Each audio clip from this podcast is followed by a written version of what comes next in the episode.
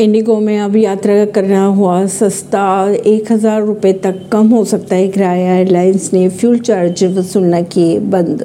Budget airline Indigo ने आज यानी कि 4 जनवरी से टिकटों पर फ्यूल चार्ज लेना बंद कर दिया है। एटीएफ के माने तो लगातार बढ़ रही कीमतों के कारण इंडिगो ने अक्टूबर 2023 की शुरुआत में फ्यूल चार्ज वसूलना शुरू किया था।